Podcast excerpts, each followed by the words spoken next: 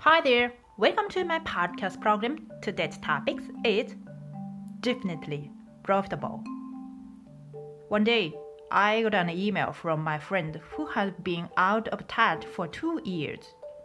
I felt nostalgic about her and opened her email. And so let's get started.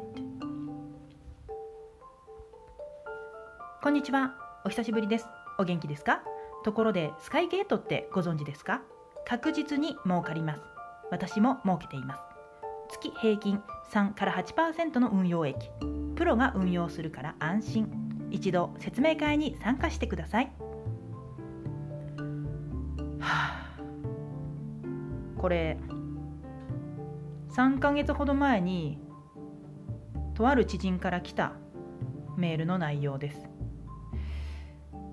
この知人とはですね2年ほど連絡が途絶えていました。まあ別に喧嘩をしたとか何かいさかいがあったとかそういうわけではないんですけれどもまあなんとなく疎遠になっていました。なので久々に連絡が来て実は少し懐かしかったんですね。あ元気なんだ。今何してるんだろう。そう思いつつメールを開いたらこの内容でした。まあねどうひいき目に見ても詐欺。詐欺ではないにしてもかなり怪しい話です。いずれにしても他人を騙そうとする内容にしか見えませんでした。この確実に儲かります。この言葉ね。これはね詐欺師の常套句なんですよ。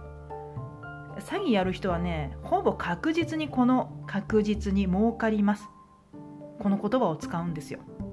だからこの確実に儲かりますという言葉が出た時点でもうそれ以上ね話を聞く必要はありません。もうだって確実に詐欺だからもうね時間の無駄です。もうさっさとね帰った方がいいです。であとは月平均3から8%の運用益ですね。これもね怪しい。普通は月利じゃなくて年利で表すもんなんですよ。月いくらではなくて年いくらですね。1年間でどれだけ利益があったか。1年間でどれだけ儲かったか。これを示すのが普通なんですよ。それを月利で示すっていうのはね結構怪しいんですよね。というかむしろ怪しいところほどこの月利月いくらっていう風な表現をします。で最後に説明会。説明会に来てねというやつですね。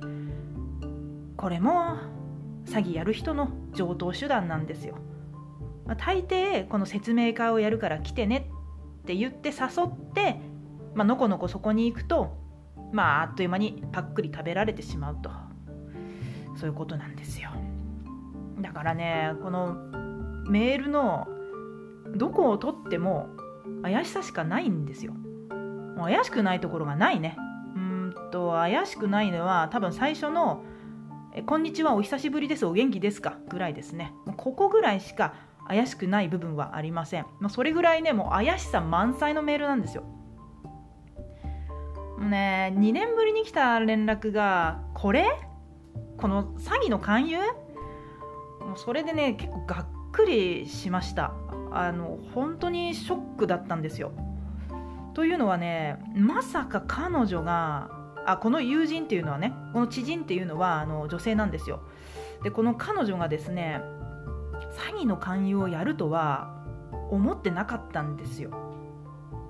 確かに彼女はちょっと風変わりな人です。でも人を騙すようなことはねしない人だと思っていたんですよ。だからね結構ショックだったんです。それに自分がカモとして見られていたということにもショックを受けました。カモというのは本物の鳥のカモ。英語で言うところのダックではなくて騙しやすい人とか利用しやすい人のことを指します。すぐ騙されるとかすぐ詐欺に引っかかるような人は日本語でカモと呼ばれます。私とこの知人というのはそこまでね大の仲良しとかいうわけではなかったんですけどもでも少なくとも私の方はですよ彼女のことを信頼してました。まあいろいろあるんだけれども正義感のある人だなと、まあ、一本筋は通ってる人なんだなというふうに思っていたんですよ。ね。それが相手は私のことを簡単に騙せてお金を巻き上げられるかもとか頭の弱いお人よしとかね。そういうふうに思ってたわけですよ。これはね非常に傷つきますよ。仲良くしながら私のことをこいつはカモだと。そう思っていたのかと思うともうね結構泣けてきたんですよね。本当に。しかもですよそんな相手のことを私はずっと信頼に値する人間だと思ってたわけですよ。だからねそんな自分にも腹が立つし自分の人を見る目のなさにも腹が立つわけです。だからこのメールを受け取ってしばらくは実は何も手につかなかったんですね。それぐらいショックだったんですよ。今回は実際に詐欺被害に遭ったわけではないんですけれども身近に他人を騙そうとする人物がいたということにね少なからず衝撃を受けました、まあ、今回は身近にあからさまな詐欺やる人がいてそれで衝撃を受けたということなんですけれども世の中見渡せばねそこら中に詐欺が溢れています。だから詐欺って別にね特別珍しいとかそういうもんではないんですよね、まあ、よくあるといえばよくあることです。人間というのはみんないろいろな欲望があります。この人間の欲望につけ込むことで詐欺が発生するわけです。だから人間に欲望がある限りは詐欺はなくなりません。逆に言うと詐欺を撲滅したいとかこの世から詐欺を消滅させたいとか、まあ、そのように思うのであれば人間から欲望を消せば詐欺はなくなります。でも欲のない人間って魅力的ですか？まあそれがいいという人もいるんでしょうけどもあんまり魅力的ではないですね。まあ仏教のブッダぐらいもう突き抜けてればねあれはあれでそういう人なんだ。そういう道があるんだなっていうことで魅力的ではあるんですけれどもまあ大抵の場合はね普通の人は欲望がないと魅力的ではないですね。いろんな欲にまみれてこう薄汚く生きるからこそ人生というのは光り輝くもんなんですよ。世間一般では欲張りな人とか欲を持つということは良くないこと。